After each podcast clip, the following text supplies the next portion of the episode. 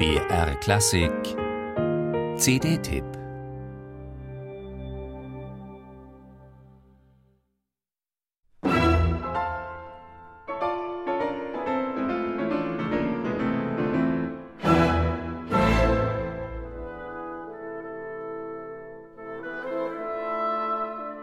Es ist bereits rein optisch beeindruckend, Maria João Pires, diese körperlich so zierliche Grande Dame des Klavierspiels, auf der Bühne zu erleben. Wie sie mit ihren eher kleinen Händen Schumanns Anfangsakkorde in den Flügel wuchtet. Selbstbewusst und ausdrucksstark, jedoch ohne jeglichen Hang zu solistischer Dominanz. Vielmehr scheint sie mit ihrem Musizierverständnis die Idealbesetzung für dieses Konzert zu sein, das ja viel weniger den Wettstreit zwischen Solist und Orchester sucht, als das Sinfonische mit und ineinander.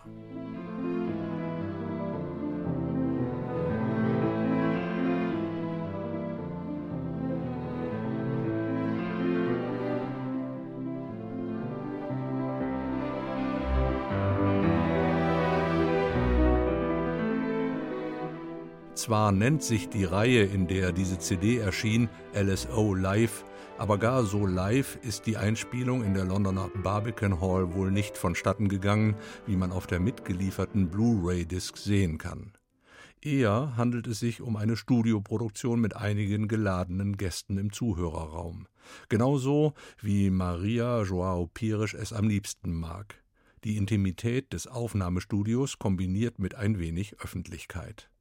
Auch die Akustik ist eher intim eingefangen, passend zur vergleichsweise kleinen Orchesterbesetzung mit nur 12 ersten Geigen. Auf diese Weise entsteht eine wunderbare Transparenz, die dem Geist des Stückes mit seinen permanenten Interaktionen zwischen Solistin und Orchester besonders gut Rechnung trägt.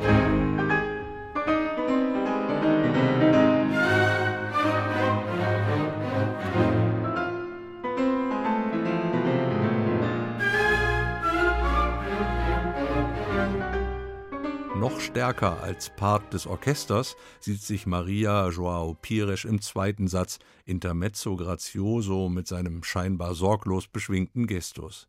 Dieser verschleiert den Umstand, dass gerade die Fortschreibung des Konzerts in einer schweren Persönlichkeitskrise des Komponisten stattfand.